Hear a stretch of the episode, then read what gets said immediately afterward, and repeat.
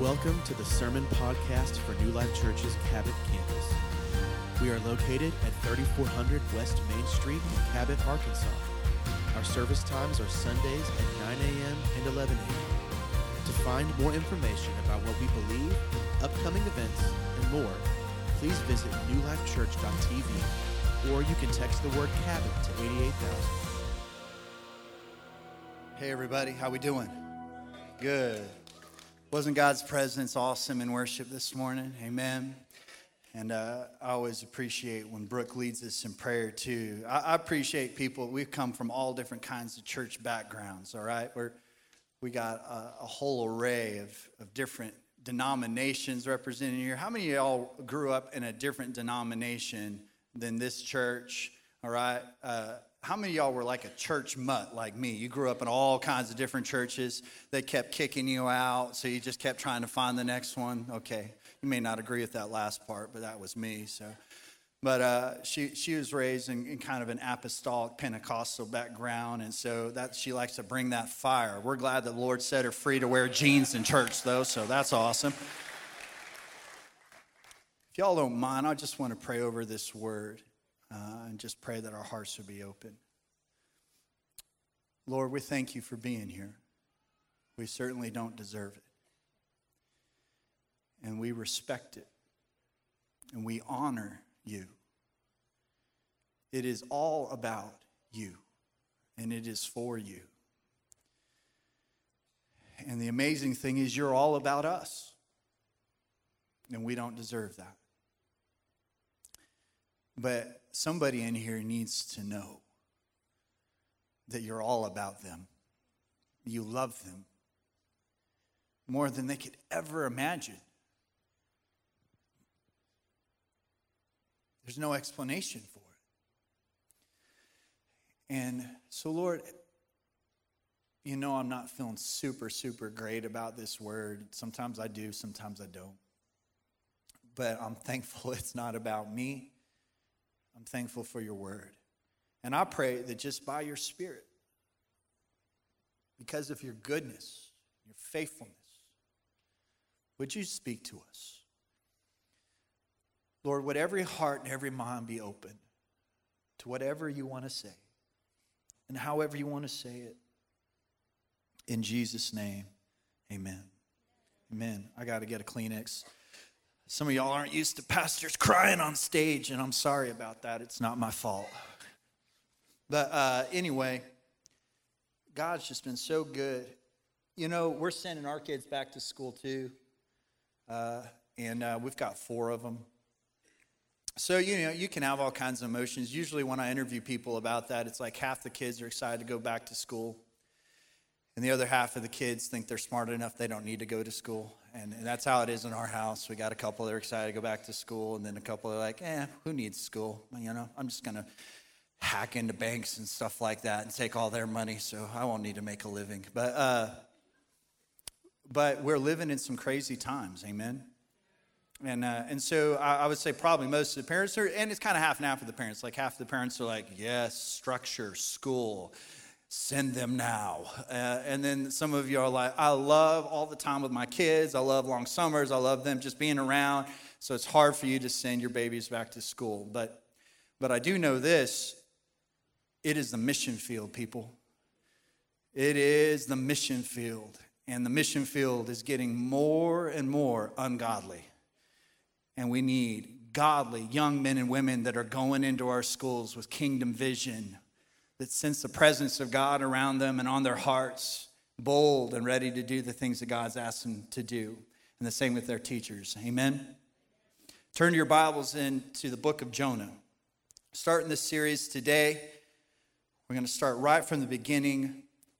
It's not necessarily an expository teaching on this, but, but we are going to go verse by verse for the most part. it says in verse 1 now the word of the Lord came to Jonah, the son of Amittai, saying, Arise, go to Nineveh, that great city, and cry out against it, for their wickedness has come up before me. Their wickedness has come up before me. So Jonah is a runaway prophet. In fact, he was the only prophet that refused, refused to give a word. that the Lord had given him. The fact is, everyone, everyone in this room, we're going to really fall into one of four categories when it comes to our spiritual obedience. We're either running away from God, some of us are running against God. It's a scary place to be, but even Paul, he, he spent a season of his life, Saul, running against God. Or there's people that realize they need God, so they're running to God or are running with God. I don't know about you, but I want to spend as much of my life as possible running to God so I can run with God. There's nothing like running with God. I also don't know about you, but it's hard to do that. It's not easy to do that. And there's a lot of things that can distract us and keep us from doing that. And it starts at a pretty young age that we have a tendency to not want to do things that we don't want to do. Anybody raising a kid that just makes it very clear when they don't want to do something? Anybody in the house? Okay. Uh, I remember one of the things as I look back on how I grew up, how my parents raised me. One of the things I'm really thankful for is there was no way that I could manipulate my parents. They were straight shooters. They would see straight through it with with all of us kids. I have an older brother, a younger sister. Uh, I'm the middle child. That explains a lot. It really does. And uh, but but I remember like you couldn't manipulate my parents. I remember as a teenager, I was I was in our truck with my dad and my brother, and we at that point were living uh, at this place that was way out of town, way away from really any town, and and so we're driving through the mountains of Colorado, heading to this place that we're staying, and my brother and I thought there we we we were stupid and thought, hey, I think we could try to like kind of give our dad an ultimatum to do something. And, uh, and if you knew my dad, you know just how laughable that is. But, but we're talking to him, and then and, and so at one point we're like, you know, so here's here's the ultimatum. We think that you should do this, or or, or this is what we're going to do. And and he just calmly pulled our truck over on the side of the road, and he said, "Okay, time to walk." We were six miles from where we were staying at that point. It was the middle of the night in the mountains of Colorado. And he's like, uh, we're like, Dad, we're a long ways away from home. He's like, I know. That's going to give you so much time to talk uh, to God about your decisions and what you're trying to do right now. And so he literally, we got out and we walked home that night. I remember being a little kid, though. It started pretty young with me, where I, you know, I, I, I would try to motivate my parents to do things when I didn't want to do something. I remember at one point my mom sent me to my room. I was three years old. My mom sent me to my room to clean my room, and I didn't want to clean my room.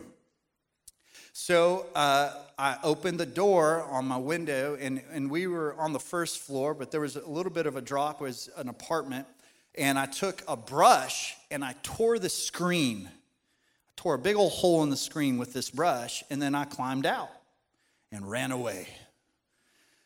And when you're three years old, it feels like you've been gone a really long time. Like, I've been running away for years now. I wonder if my parents, I wonder if mom regrets trying to make me clean my room. And so the sad thing was, I went back through the front door of the apartment, and mom was there, and mom saw me and didn't even realize I'd been gone. Like, didn't, like, so I'm like, my whole idea of trying to manipulate her didn't work because she didn't even notice I was gone. So I learned from that. And one of the other times that I ran away, it happened a few times, okay? But the, one of the other times I was like, this is the way I'm gonna do it this time. This time I'm gonna threaten her that I'm gonna run away. So I go to mom, like, Mom, I'm gonna run away. And my expectation was she was gonna plead, like, please don't, James. You're my favorite kid uh, ever. And our family will fall apart without you. Like, that's what I expected. But when I told her, she looked relieved. She was like, okay, can I help you pack? Like, what, you know, like, it's like that. What? So I ran away. I still went, still left. And I remember I, I got like a couple miles up the road heading towards the mountains where we were living at the time. And I realized nobody's coming to get me. I'm just out here by myself and we're having breakfast for dinner, and I love breakfast for dinner. So I'm just going to go ahead and go home now. The fact is, there is something in every one of us that at one point or another will try to run away from what is best. And at one point or another, every one of us may even run away from the things of God. And so I want to talk about that. At one point or another, some of you might have even said, I've just had it. I'm going to go my own way. I'm running from God. I don't feel like doing what He's asking me to do with my life. And some of you might know someone that's doing that right now. They're running away from the Lord. You pray for them. Might be a kid, might be one of your kids. Some of you, you're in here right now, and you're still running away from the Lord. But the way that you're running away from the Lord is His Spirit, by His gentleness and kindness, is trying to convict you about an area of your life that you know doesn't line up with His Word, you know doesn't line up with His will. But you use church attendance to put a band aid on your conscience. And, and you're still running. So you can find a little bit of reprieve. But I want you to know that that little bit of reprieve from that conviction and that conscience is not actually a good thing. Sometimes the enemy can even use that to send you further into compromise. Because when it becomes about how you feel rather than the convictions of your spirit, it's a dangerous place to live. So, whether you know somebody that's out there and you know they're running away from the Lord, or you're in here right now, but the truth is, you're not even really being honest and real because you know there's an area that you are running away from the Lord. The great thing is, this story teaches us God's heart for people. This story teaches us God's heart even for you. So this is one of the books in the Bible where skeptics would point out and say, aha, this, this proves that the Bible is not true because it's impossible that a person could be swallowed by a fish or a whale and live after three days. Okay? Well, a couple of things. One of, you, one of the things is, I got to point this out because some of you are like, aha, there's a whale on, this, on the screen. And in the script, it says big fish. And so they're already not following the scriptures. Well, anybody that feels that way, just so you know, I became aware. In the ancient Hebrew, there wasn't a word to distinguish between mammals and fish.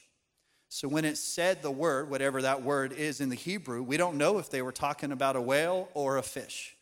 So just want to get that out of the way so you're not hung up on the whale the whole time and missing the whole point of the rest of the sermon. But the other thing is this there are a couple of situations actually recorded in history where people have been swallowed by whales and survived. Actually, back in the turn of the 19th century, a man named James Bartley, after they had harpooned and killed a whale and were gutting it, found him in the stomach of a whale and he'd been there for several days and he was alive. Just a couple years ago, a man named Tom Packard, while he was diving off the coast of Maine hunting for lobsters, was swallowed whole by a whale. Okay, so he was only in there for a couple of minutes, but he survived. Broke his leg, but he survived. The interesting thing about old Tom is 10 years before that, he was in a plane crash in Costa Rica where several people were killed. So I would hope that at this point, God has gotten Tom's attention. and he has turned his life over to Jesus. It's also probably safe to say no one wants to be Tom's friend because if you hang out around Tom, bad stuff happens, okay? But this story in a nutshell is God's plan for Jonah's life, but it's also about God's love for people, but it's also fundamentally about Jonah's refusal to do what God said to do. He's the first missionary prophet in the Bible, and he's on the run. And a couple things about that. When you're running from God, the first thing is this problems begin to pile up when I run from God as a sub point, you could write this down the trajectory of your life changes, whether you realize it or not. And usually the enemy because of how he deceives, he doesn't mind if you just get off path by a couple degrees. Because even a couple degrees off of the path that God has for you down the road puts you a long ways away from where you're supposed to be.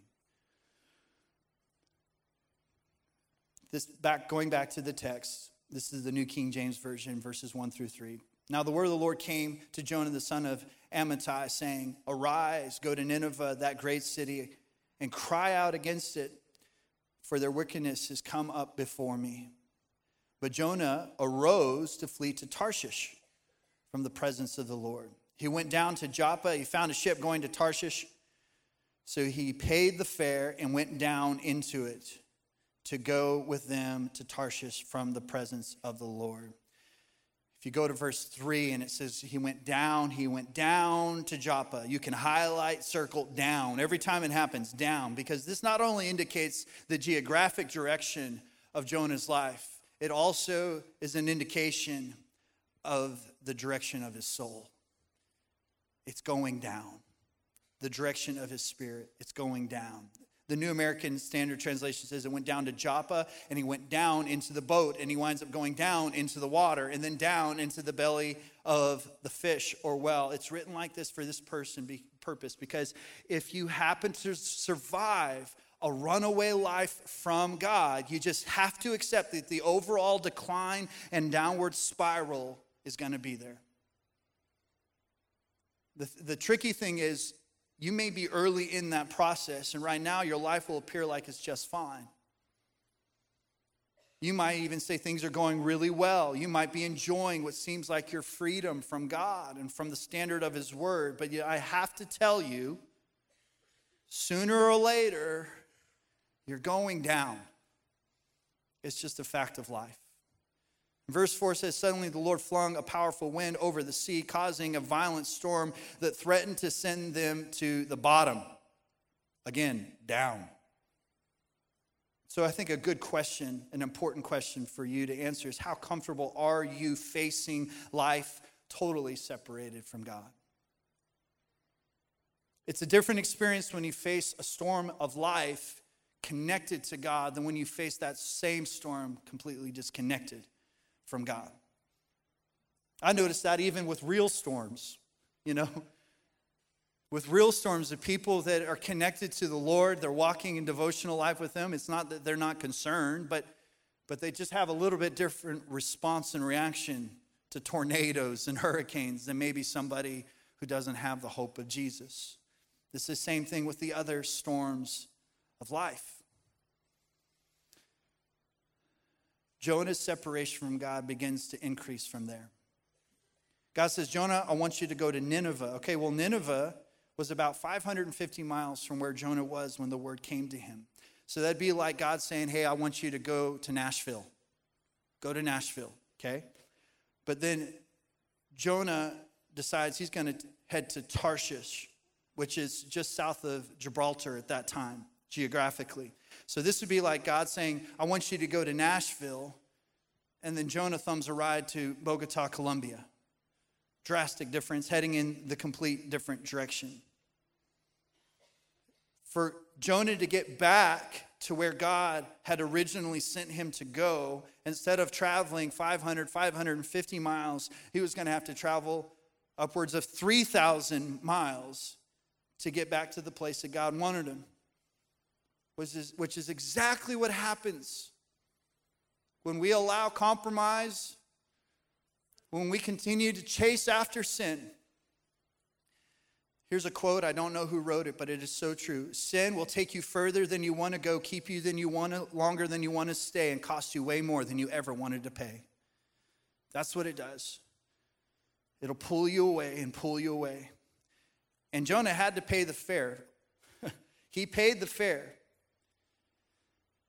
So, another sub point under that is your choices affect those that are closest to you, too. It's going to affect other people around you. Like if you're in this place right now, if you're running and rebelling against God like, like Jonah was, don't book a cruise right now, okay? Don't please. Like save everybody else that's going to be on that boat. The heartache and the hassle. Jonah gets on board the boat. God sends a storm on the water because of Jonah. The Bible says that God disciplines those he loves. The Bible says he disciplines those that are his, his kids. He disciplines those that he loves. When you are in rebellion, at least initially, God is going to go after you. God's got a hurricane with your name on it because he loves you enough to send the storm. But you could say this if you're in rebellion and God is not coming after you, it might be because you're someone else's kid. And that's also a really scary place to be. So the other people that are on the boat are terrified. Their lives are in jeopardy now, but they gather that it's not because of them, it's because of Jonah. But because they're in the same boat as him, they're suffering too. I've heard so many people say and excuse their lifestyle, their choices, their addictions, their sinful thought patterns, their harmful behaviors by saying, It's my life and I do what I want because it doesn't hurt anybody else but me wrong. It always is hurting other people. It is always hurting other people. People are affected by what you choose to do or choose not to do. When we're in sin, the consequences of our sin, they become like tentacles that reach out and affect everyone else that's near us. It affects other people. One of my first out of country missions trips, I was around 14 years old. I went down to Mexico and I was on this trip with these couple of other guys that I really wanted to impress. I really wanted uh, to get their favor. I wanted to be cool to them. Uh, and my brother was there on the trip with us. And, and I remember because I was so focused on being accepted, uh, on, on them thinking that I was cool, that I acted a fool pretty much the whole trip on a missions trip. There's a lot of bad things that happened on that trip, but I want to just tell you about one of many, many things that happened. At one point, uh, we're doing a lot of manual labor and like clear and brush and stuff to build a house. And, and so we're, we're using machetes and, and they needed to be sharpened. So we went over to this shed and this guy that we were working with was, was sharpening up the machetes. And while we're there, I noticed one of those beehive boxes over next to the shed. And the other one of the other guys that's with me, that one of the guys I was trying to impress, he noticed it too. And there was just like maybe what seemed like a bee around the hive. And he's like, Man, I wonder if there's anything in there. I'm like, Yeah. Wonder if there's anything in there also, too. I wonder that.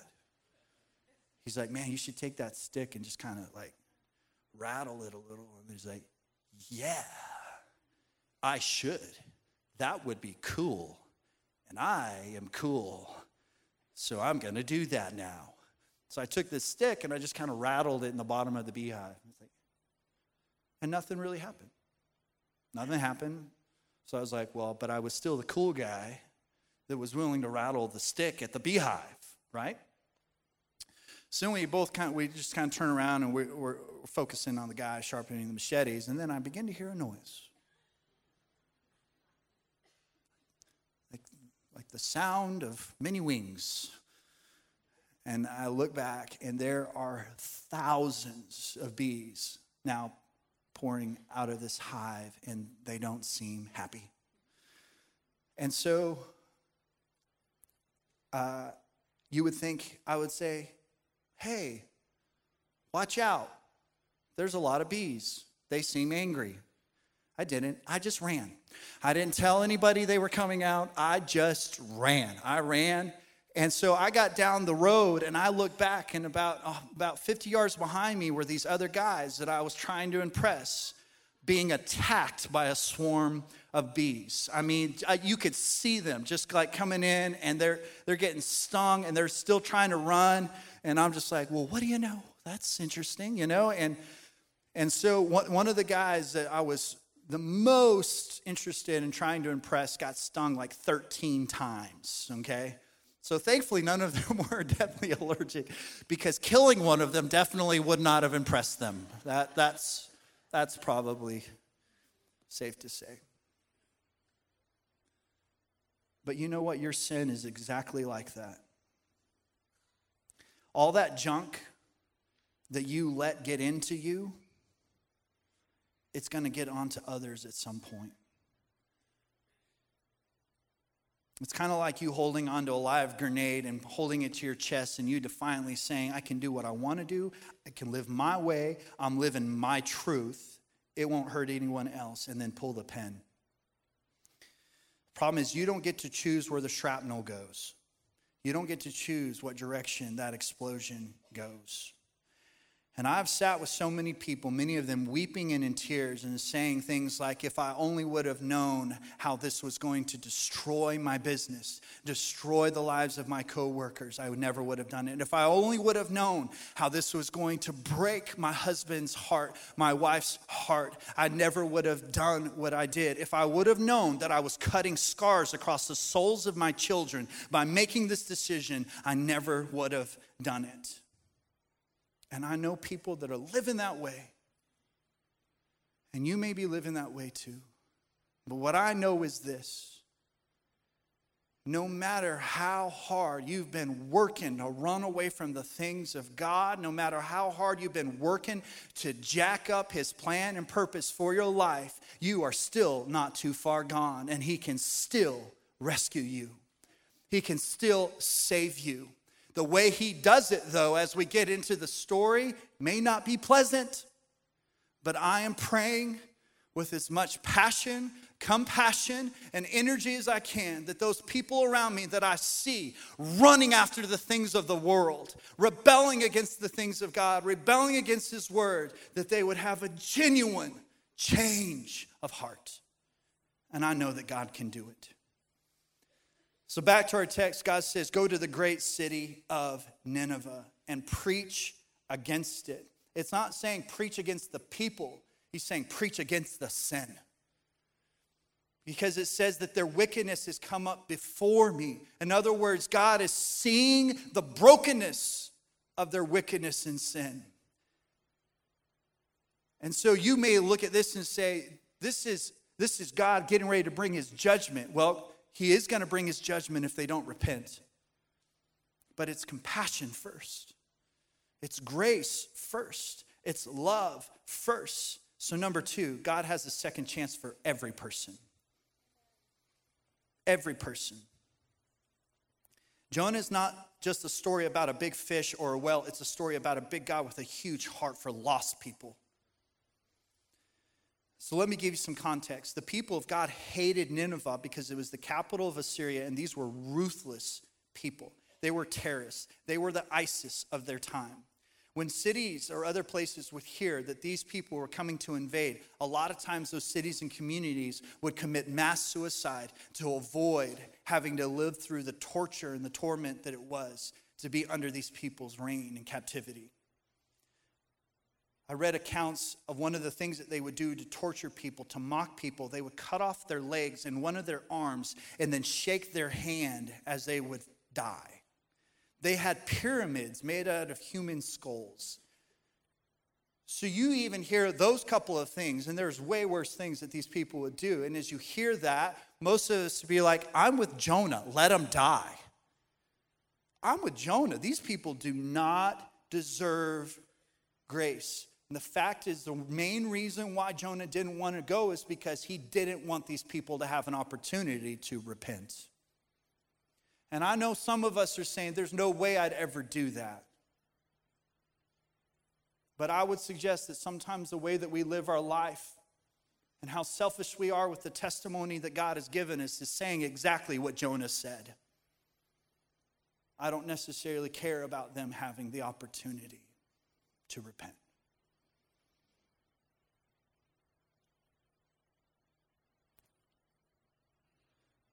If we're all honest, sometimes maybe the only peace that we have here on earth is knowing that I won't have to put up with certain people in eternity. But the fact is, no one deserves grace. That's why it's grace. When God said, I'm going to destroy this place in 40 days, I'm sure all of Israel is like, great. I'll pop the popcorn. I want a front seat to this. And again, sometimes we miss the heart of God too. Maybe we forget that He's still out seeking whosoever. Whosoever. It doesn't put a qualifier on it. It's not based on our determinant of how good or bad they are or how evil they are, based on their political party or their opinion about something or it's whosoever. That's the heart of God. And I believe that God is up to, like He's always been up to, but maybe in a favorable moment right now, He's up to drawing lost people to Himself. People that are off track, bound up, hopeless, helpless, even evil in our own eyes. And God still wants to give them a second chance. But we've got to get our eyes on this. They aren't natural eyes, they're spiritual eyes. But you can't get your spiritual eyes on something if you're not in tune to the Spirit. But everyone deserves a second chance. No one is too far from God that God's grace can't reach him. In Acts 20 24, this is Paul speaking. He says, But I reckon my own life to be worth nothing to me. I only want to complete the mission and finish the work that the Lord Jesus gave me to do, which is to declare the good news about the grace of God. This is his singular focus. He's saying, I'm going to be emptied of my best energy in life, making sure that as many people as possible get to hear about the grace of Jesus, his love, how it impacted my life. He said that he had a grace bestowed on him and a grace working through him, and you do too if you're a believer. The fact is, you have a mission. I know that. The reason why I know that is because if God didn't give us a mission after we were saved, He would just take us to heaven. Because what would be the point of us living any longer if the only point was for us just to get saved? No, we get saved and then we get put on mission. Because there's other people that need to be saved.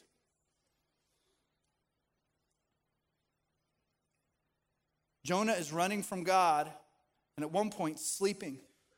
He needed a wake up call.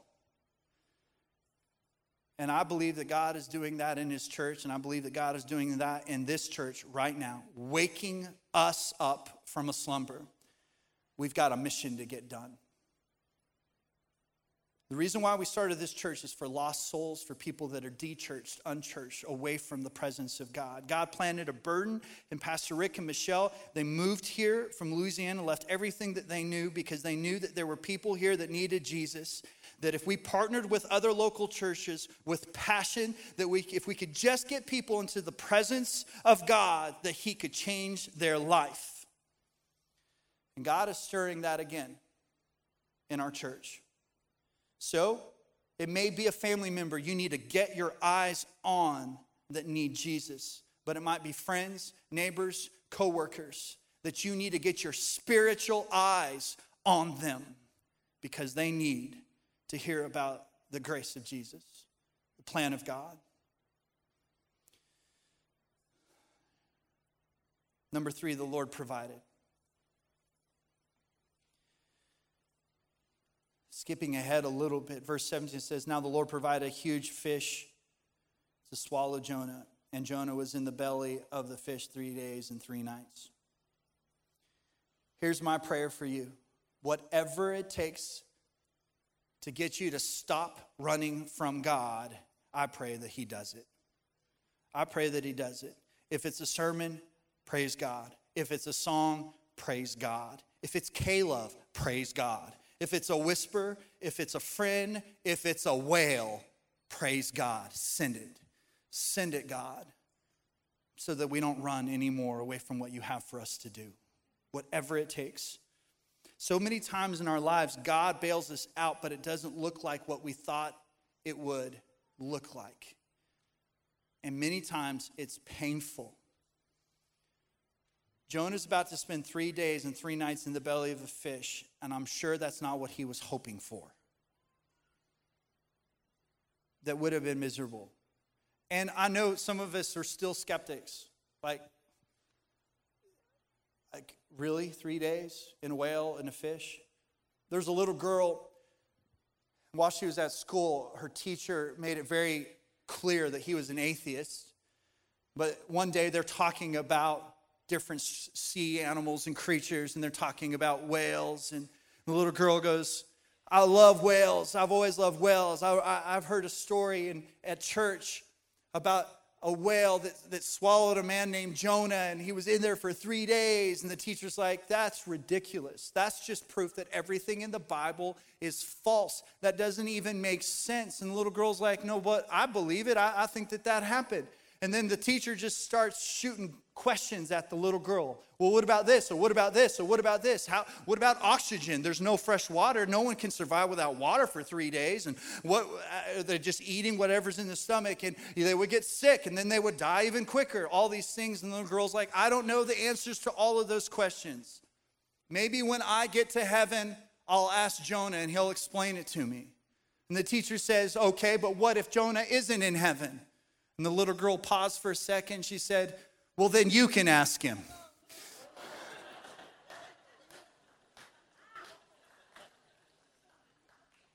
and some of us are raising children just like that. Praise God. But the fact is, even Jesus believed it. He even compared what he was going to do for you and I to what happened to Jonah. But the other thing is, if I can believe that Jesus was dead, buried for three days, Jonah's not a big deal to me, you know? But the miracle is actually not him being swallowed. The miracle is that the fish obeyed. As a matter of fact, Jonah is the only character in the whole book that doesn't obey. Every other character in the book obeys, including fish or whale, cattle, Everybody gets saved in this story because they're obedient, except Jonah. He's not obedient. Jesus said it this way in Matthew chapter 12, verse 40. For as Jonah was in was three days and three nights in the belly of a huge fish, so the Son of Man will be three days and three nights in the heart of the earth. The men of Nineveh will stand up at the judgment with this generation and condemn it for they repented at the preaching of Jonah, and now something greater than Jonah is here. The whole sermon, man, could be encapsulated with those scriptures because what he's saying is he's speaking most of this to the religious people. He's saying, think about how evil Nineveh was. Think about how evil those people were. And God still saved them through the preaching of a man who didn't want to preach. And you're going to stand in judgment alongside of the people from Nineveh because you're being given something even greater and you won't respond. The greater is the new covenant. The greater is the grace of God, His love and forgiveness. There's no way that Jonah initially thought that it was going to be a good thing being swallowed by a whale. He thought, I'm sure, that he was going to die. He had no idea that that was God's provision. But the whale was grace. Not judgment, but a messy kind of mercy. And so many times, God provides us a way out of our situation or a path of life that He wants for us but it doesn't look like it's the most inviting thing and even painful at times. But God's provision, no matter how painful it is in the short term, is to save us from a lifetime of pain. And sometimes even pain that can last for all of eternity. It serves as a way to get us back on the path that God has for us. Path of favor, and blessing, path of fulfillment, joy, but a path that is meant to use us to expand the kingdom of God. The great thing is this God's grace can redeem lost time too. Because Jonah, on his own, if let's just say that he had somehow, when he got thrown out of the boat, honestly, I think he wanted to die. But let's just say that he somehow got back to shore and he was able to make his way. He was at minimum an eight, eight months away from being able to fulfill what God. By that time, the time frame was gone. That favorable moment that God knew was set up for the people in Nineveh, including the ruler, to accept the message. It would have been gone. But because of the fish, because the fish or the whale was faster than any boat, it made up all the time and put him right back in the place he needed to be and when he needed to be there for that favorable moment. The great thing about God's love and grace is he redeems. And you may feel like I've lost so much time, so much energy. Well, you know what? You may not be able to get all of that time back, but if you will stop and if you'll stop running away and start running toward, it is amazing how quickly God will redeem the time that was gone. He can bring it back to you. The Lord has provided and will continue to provide ways for you to help Him reach souls. Because for Him, it's all about souls, there's nothing more important. The word of the Lord came to Jonah saying, Go to Nineveh. What is the word of the Lord that He has spoken to you? Who has He asked you to walk across the room to talk to, to bring Jesus to, to invite to come to church? Who is it across the street? Who is it at your school? Has the word of the Lord come to you and are you being obedient with it? Or maybe you're just asleep. God, wake us up, whatever it takes. Let's pray.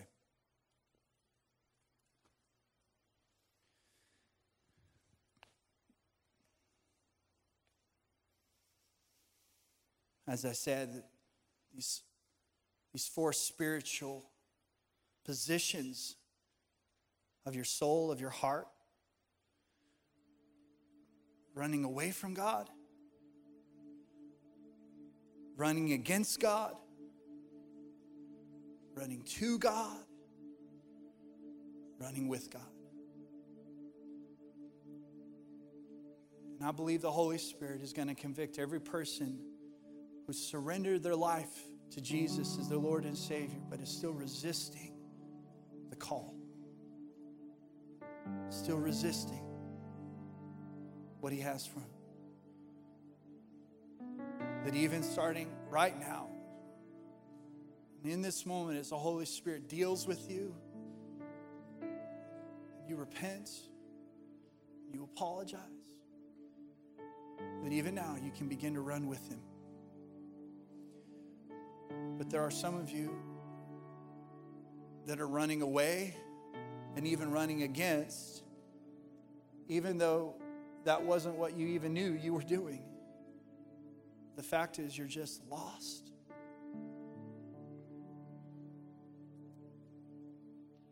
Some of it is you just didn't know that there's always been a good, loving Heavenly Father. That even while you've been doing your best to run away from Him, He's always been pursuing you. The fact is, His Spirit has never been more than one moment one choice to stop and turn away from you.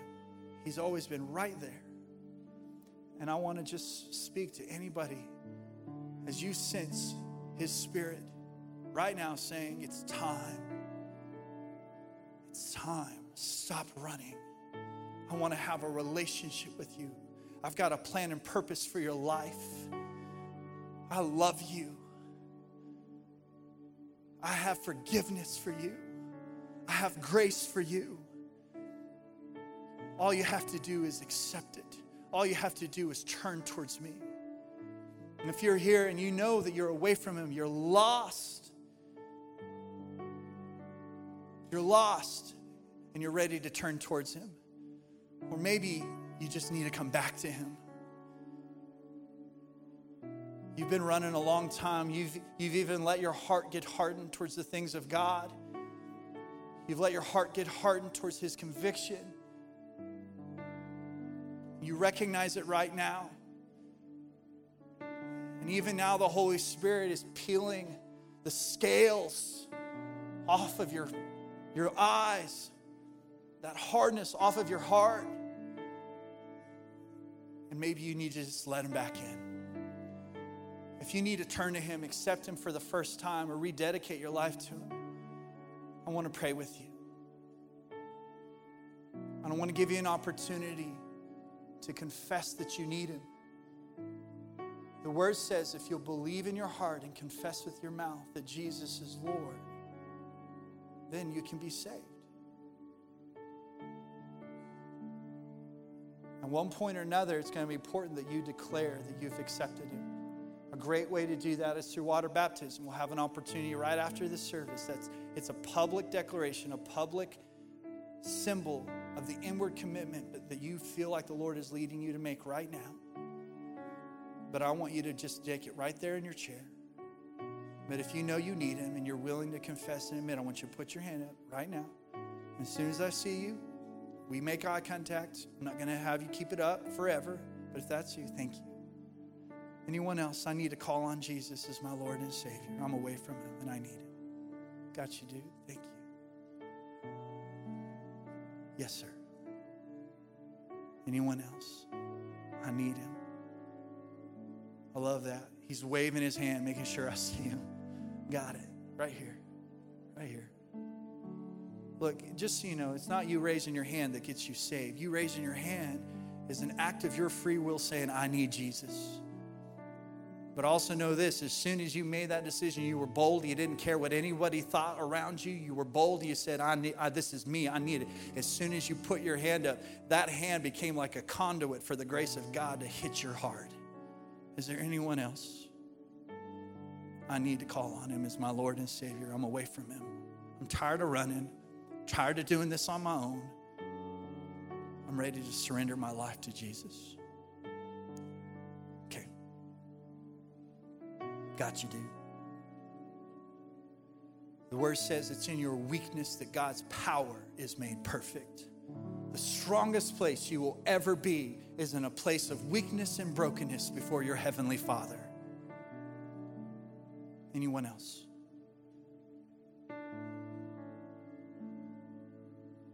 Got you, dude.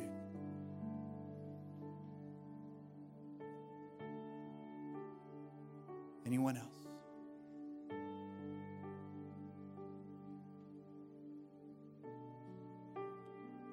The word says that God's not slow like we would consider him being slow, but he is patient. He wants to make sure the time is given. And I want to give that one more moment. Anyone else? I need to call on Jesus. Thank you, sir.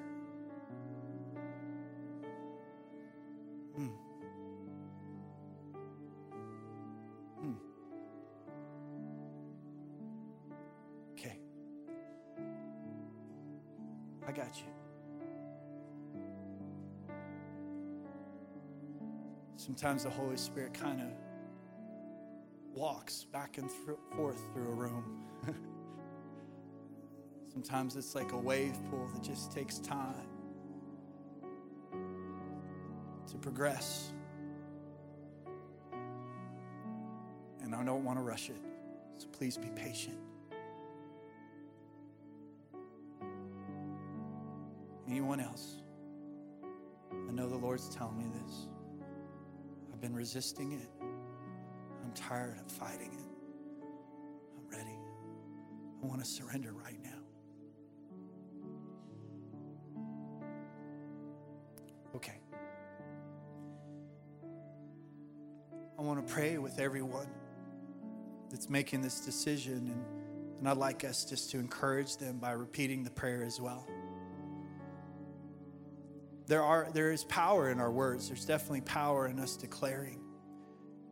So sometimes I lead this prayer, it's just loud enough for your own ears to hear it, or even in your own heart, but, but right now I want us to pray with them. Somebody around you may need to be able to pray this prayer out loud and with some confidence. So please repeat after me. Say, Jesus, I need you. I recognize that I'm a sinner. My sin separates me from you. But I believe that you paid the price. You died on the cross for me. You paid the price for my sin. I ask for your forgiveness. I believe that you didn't stay dead. You rose from the grave. You defeated death so I can have the hope of heaven.